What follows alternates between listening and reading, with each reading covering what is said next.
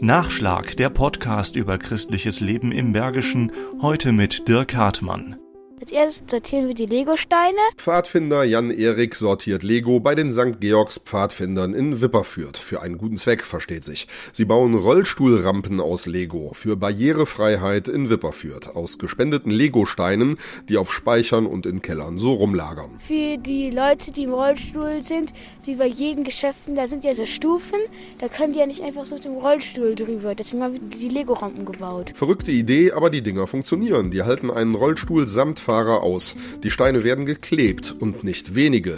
Die Rover, so heißen die Gruppenleiter der Pfadfinder, hier Anna, die haben ganz schön zu tun und die Kleinen natürlich auch. Um die 1000 Steine braucht man schon. Die von 6 bis so 10 Jahre alt haben die Steine erstmal grob sortiert. Das heißt, wie zum Beispiel so kleine Lego-Zäune, Lego-Männchen, Köpfe, irgendwas, was halt man in Lego-Sets hat, was man aber nicht zum Bauen brauchen kann, haben die raussortiert. Die Kinder haben Spaß dran, weil spielerisch helfen.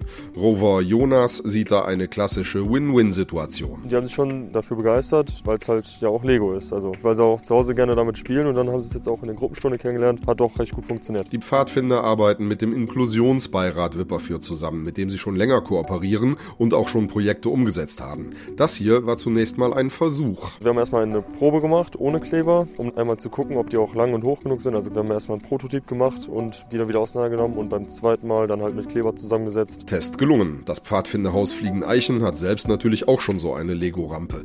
Rover Anna hat den Bau mittlerweile optimiert. Wir hatten, glaube ich, noch so zwei, drei Sachen, die wir verbessern mussten. Und zwar war die erste Rampe, die wir gebaut haben, ein wenig steil. Die mussten wir dann ein wenig in die Länge ziehen. Aber sonst ist alles gut gelaufen und man muss halt diese Rampen kennenlernen, wenn man die zum ersten Mal benutzt, dass man so ungefähr die Breite hat, damit ein normaler Rollstuhlfahrer oder jemand mit einer Gehhilfe da einfach drüber kommt. Die Rampen werden tatsächlich erfolgreich eingesetzt und von Rollstuhlfahrern genutzt. Zum Beispiel in einer Bäckerei in der Stadt. Nimmt nicht viel Platz weg und ist leicht zu transportieren. Kunden und Geschäfte sind zufrieden, kann Jonas berichten. Ja, die waren da auch recht offen für und weil sie halt selber gesehen haben, dass sie diese Kunden halt nicht bedienen konnten, deswegen waren sie recht glücklich über diese Lösung.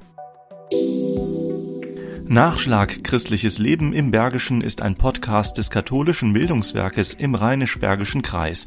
Mehr Informationen unter www.bildungswerk-gladbach.de